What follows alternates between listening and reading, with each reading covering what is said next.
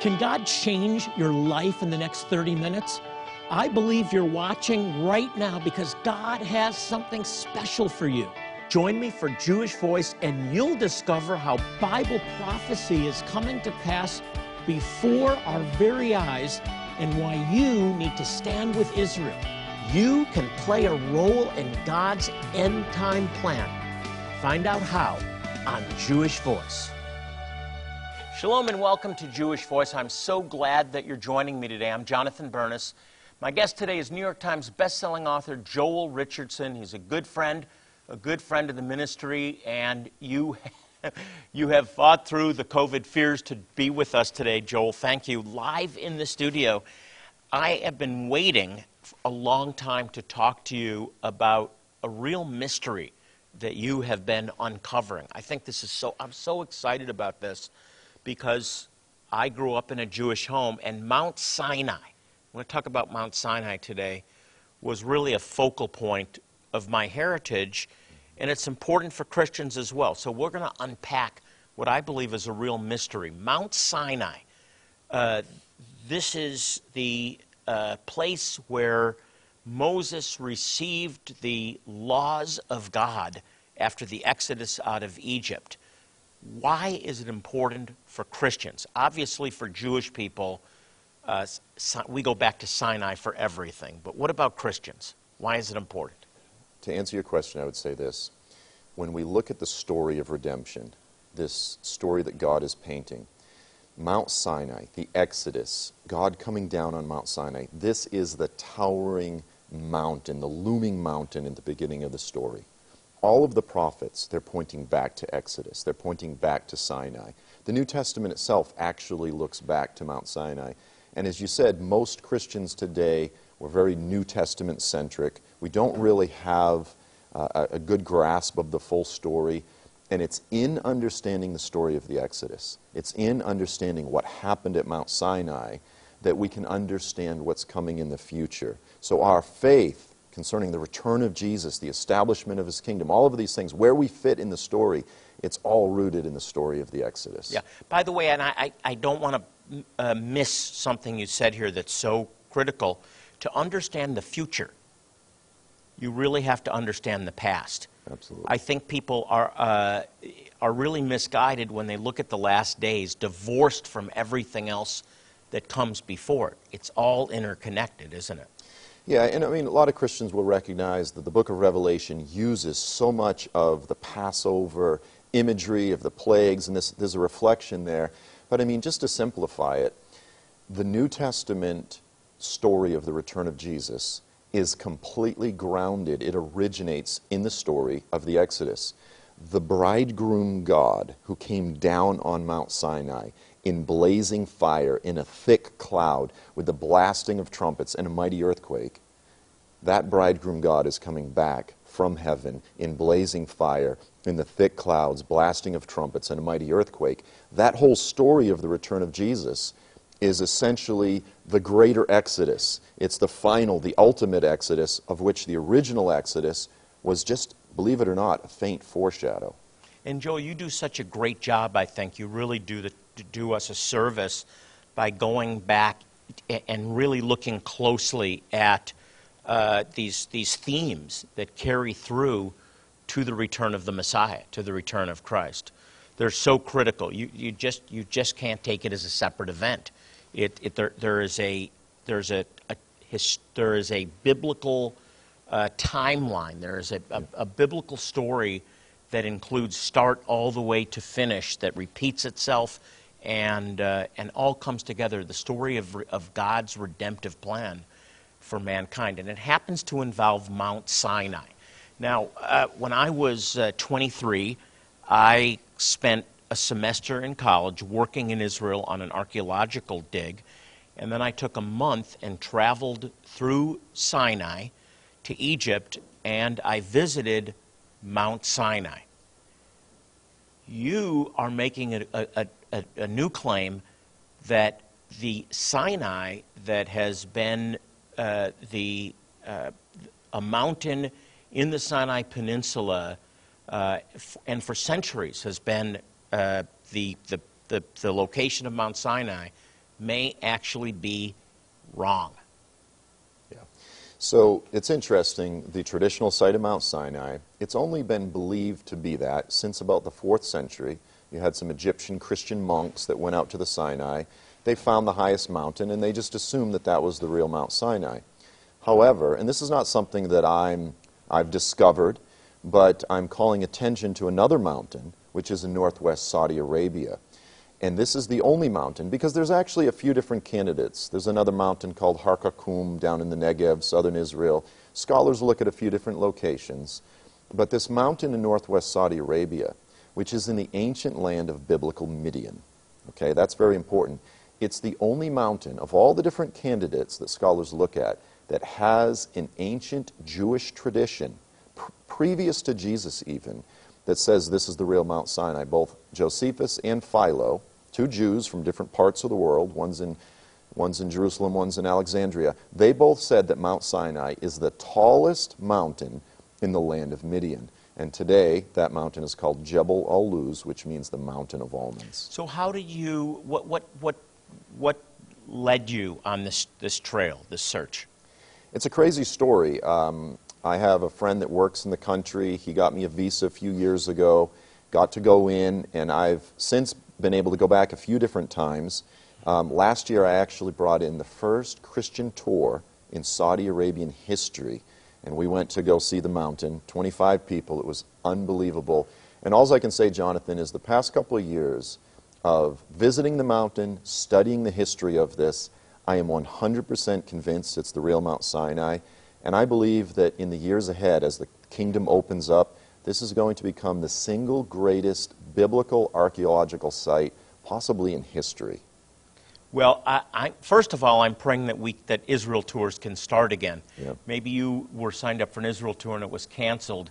Uh, I, I can't wait till Israel tours can resume. Right now, Israel's on lockdown, unfortunately. You know, the thing of it is, is I've led several tours to Israel. I love going to Israel. It's amazing. It's life-changing. But the distinction with this mountain down in Saudi Arabia is it's not like things have been buried underground. You can go to the site. You can go there, and everything is just sitting there. It's out there in the open. And so, with my book, I wrote a book. I really wanted people to understand uh, what they're going to see when they go there. And so, I've put in a lot of great full color pictures so you can it's as though you've gone there yourself. And of course, there's a lot more that I haven't included, but if you want to get a good overview, I've really covered a lot what I told you last night is I think that Israel tourism is going to go back into full swing, and m- maybe 25% of the tours will start including Mount Sinai in Arabia. You should get prepared. You really make a compelling case uh, for this. This is kind of an advanced primer, and then you're going to want to go. So uh, we're making this available to you this week. You've included another book with us. So, Joel, uh, just really quickly, uh, why should people read this right now? They're in lockdown. So, what I've tried to do is hit on all of the key mountain peaks, the most important issues, just sort of cut through all of the excess just to get an overview of why this is historically, ge- geographically, biblically, etc., traditionally, why this is the real Mount Sinai, made it easy for anybody to, di- to digest. Now, we've paired it with another book that's just, you just did, Sinai to Zion. You made a statement that, that, that Sinai, you really have to go back and understand Sinai because it's part of the end time picture. It ties into uh, the, the last days and the return of Messiah. You go into that in detail in Sinai to, Sinai to Zion. Yep. So the first book is archaeological, it's historical. This one's theological. This is a Bible study. If you want to understand the importance of Sinai as it relates to the return of Jesus, this is the book that covers that. Yeah, you've got some time on your hands. Great Bible study. We're going to get them both out to you Mount Sinai in Arabia and Sinai to Zion. Uh, we want to sow these into your life. And if you'll become a monthly partner, a Shalom partner, we're also going to send you another book by Joel, When a Jew Rules the World. Of course, you can figure it out. It's talking about the Messiah. And uh, we have a, a beautiful uh, plaque to send you. I will bless those who bless you. The greatest blessing that you can give a Jewish person is the good news of their Messiah. and you can actually play a part in Jewish people hearing the gospel through this ministry. We need your partnership. I'm encouraging you to get involved. Here's how.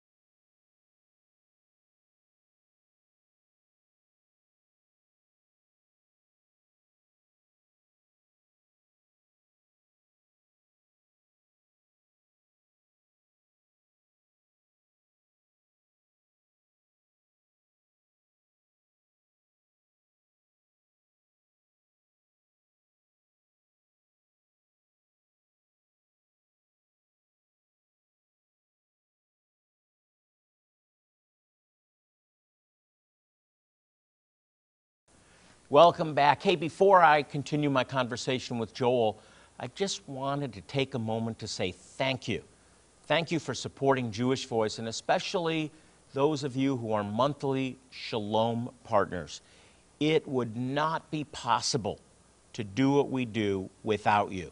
You're truly making a difference in the lives of so many Jewish people that we're providing with medical care, dental care, eye care uh, water purifiers for their family. You are making a difference. We're working with Holocaust survivors and we're uh, providing implants and dentures. You're making that possible. These are people that have suffered during this pandemic and are in lockdowns in Israel. It's been so difficult, but you have been helping us to provide the dental care, meals, medicines, and above all, we're together showing them the love of Yeshua, Jesus, in a tangible way.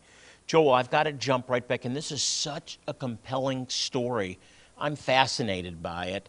You believe you found the real Mount Sinai. Well, you, you, it's, it's been found, but you went there and you're 100% convinced, you told me.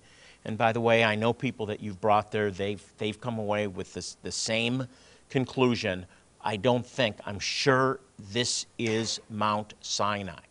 And Mount Sinai is such a huge part of the history of not only the Jewish people, but God's plan of redemption.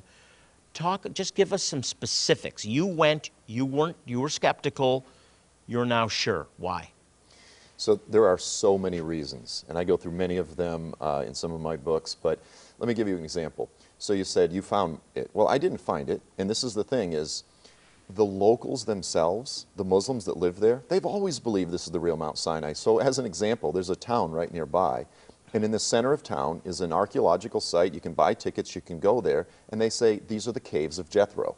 There are all these caves. In other words, this is where Moses lived for 40 years with his father-in-law Jethro.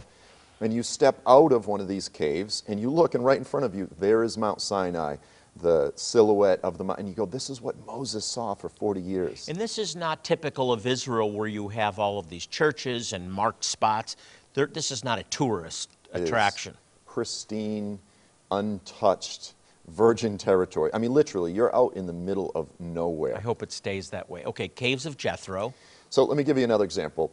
So when I first got there, the first time I went, we were on this very long walk across this big valley. We'd been already walking for a couple hours. We had six guys. We were separated by even 100, 200 yards. And I came up, I was all by myself, uh, it looked like a cave, just as I got to the base of the mountain, a small cave. And I see this mural sort of inside the cave, and it was a mural of archers, of all these people shooting arrows. And I looked at it and I said, you know, I, I texted my wife. I texted her pictures. And she said, oh, yeah, that's just like in the book of Exodus. And I, I didn't even know what she was talking about. She goes, you know, I'm, I'm supposed to be the Bible teacher. She said, look at the end of Exodus 19. And it says, Moses said, the Lord says to Moses, consecrate the people, tell them to wash their robes, because on the third day I'm coming down on the mountain. Tell them not to approach the foot of the mountain. If they do, they are to be killed. They're either to be stoned or shot through with arrows. And so you have this essentially, you know, this property protected by Smith and Wesson, you know, sort of of, of the ancient times. and I look and I go, that conforms with the biblical narrative. Right at the foot of the mountain is a massive altar, exactly as the Bible describes. The Lord told Moses to build an altar. Next to it are a bunch of pillars. Next to it is a brook, exactly as the Bible describes. There is a massive mound covered with pictures of cows that are clearly images that reflect religious cult iconography from Egypt. Very specific details within these drawings that are exactly what we see in some of the tombs of the pharaohs in Egypt. And it just goes on and on. And so the critics go, that's a coincidence, that's a coincidence, that's a, but you have like 30 coincidences. And at a certain point, it becomes very clear that we're dealing with a very legitimate issue here. Talk, talk about timing.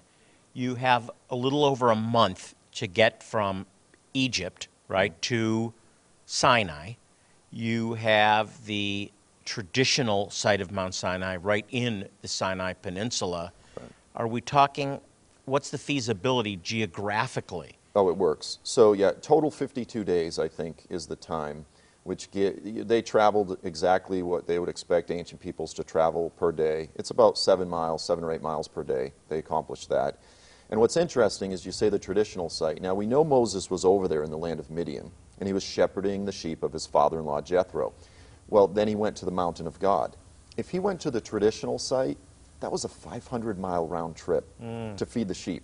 That doesn't work. If Jebel Al Luz is the real Mount Sinai, then it's about a 30-mile round trip. That makes sense. 500-mile round trip up and around the Gulf of It, Aqaba. it's just you think of Saudi Arabia uh, in proximity to Egypt. It seems like a very, very far distance. Relatively speaking, but it's actually not that much further than the traditional site. It's not that much further. Um, another big issue is this. So it would have worked out to about seven miles a day. Seven or eight miles a day, yep. And remember, they had the pillar of cloud giving them shade by day and light at night. So they had longer than usual day. God was helping them. So it, it completely works. It's, there's, it's not a difficulty. In fact, the traditional site's the site that has problems. One, one more, just one more that you mentioned. You actually took the climb to the top. It was a very challenging uh, climb, but you were amazed at what you found on top. stunned, stunned. So, biblical scholars, they read the text of Exodus and they say Mount Sinai is structured like the temple. It has the holy place and then it has the Holy of Holies. We read the story where Moses and Aaron, Nadab, Abihu, the 70 elders, they go up to eat the feast, but then Moses goes all the way up. We climbed up, again, a few hours, we get up there, and there's a, there's a football field. There's a plateau up there, and then you look up at the secondary peak. Hollywood could not create a set design that more perfectly aligns with what the Bible describes. and I was I was stunned. It was I don't want to use the word magical, but it was it was awe-inspiring. Joel, this, I find this so compelling. I really do. I, I, I want to I wanna be one of the first to go when, when things open up again. Uh, thankfully, you've written about this. Uh, you've written a book, Mount Sinai in Arabia, and you go into what? There, there's history here, and you go into detail on why this is, in fact, the Mount Sinai. Yep. I go into the biblical history, the archaeological history, the geographic arguments, and I've got tons of great color pictures. What's so neat about this is all you have to do is open your Bible. And when you go there, you read a verse from Exodus, you read a verse from Numbers or Deuteronomy, and then you look and you go, here it is. It's sitting right here. And so it's amazing. It doesn't require any shoehorning or fudging of the data. It's just right there, and I lay it all out uh, in, in both of the books, actually. It's a primer for your trip to the real Mount Sinai. I, I'm, I am going. I am committed to going.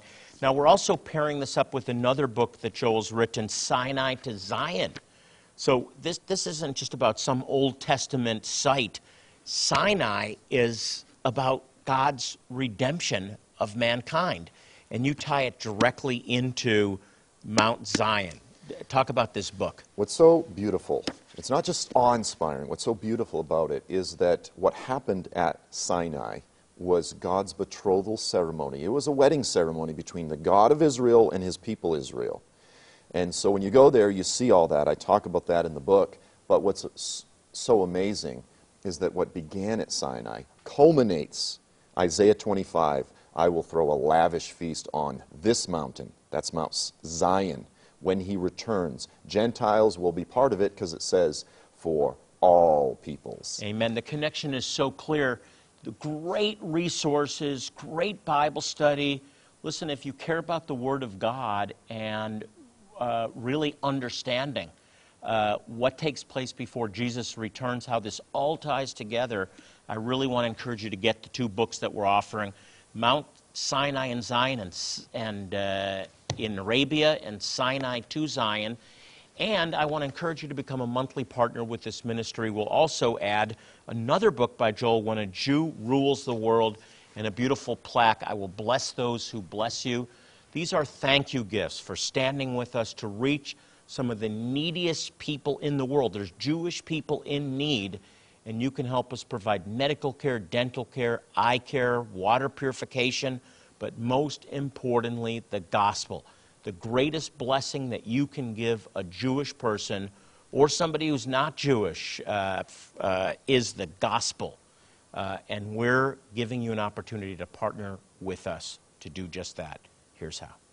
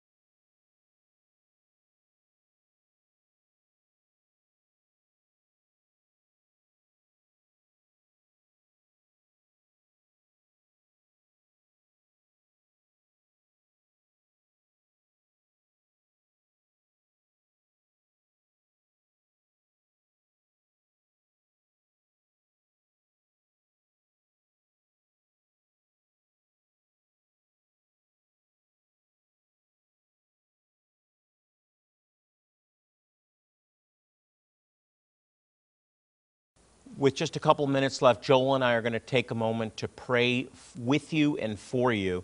Joel, I believe God answers prayers, and there are so many needs in the midst of this whole COVID 19 pandemic. Yeah. There's just, but we pray for every, everyone who writes to us. But we believe together that God does answer prayer. So I'm just going to ask you to, to go ahead and pray for people that are watching. There's some people in desperate need right now, and God answers prayer. Lord, we ask right now for everyone that's watching this, whether uh, online, whether on TV, the needs are great. Lord, you are the God that saved your people yes, with a Lord. mighty and outstretched hand out of slavery from under the power of the most powerful empire in the world at the time. And the God, you're the one that did that in the past, and you're the one that can do it now, yes, that can Lord. do it today. You, can, you have you come, and you will come again. So we bless your name. We ask these things in the name of your Son, Jesus, Yeshua. Amen. Amen. Amen. He is faithful. If you'd like more information about our ministry, we'd love to hear from you. And while you're on the website, uh, you can find out our, uh, about our upcoming outreaches. Maybe you'll want to join us. Well, as we close the program today, I want to remind you, as I do in every program, Psalm 122 6 says, Pray for the peace of Jerusalem. May they prosper who love thee. Joel, thanks again for joining me today, and it's always great to have you with us here on Jewish Voice. Until next time, this is Jonathan Bernis with Joel Richardson saying shalom and God bless you.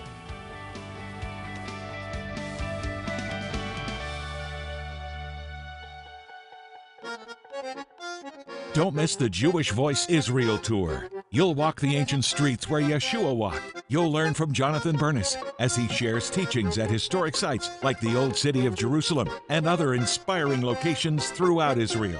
I want to personally invite you to join me and Jewish Voice staff in Israel.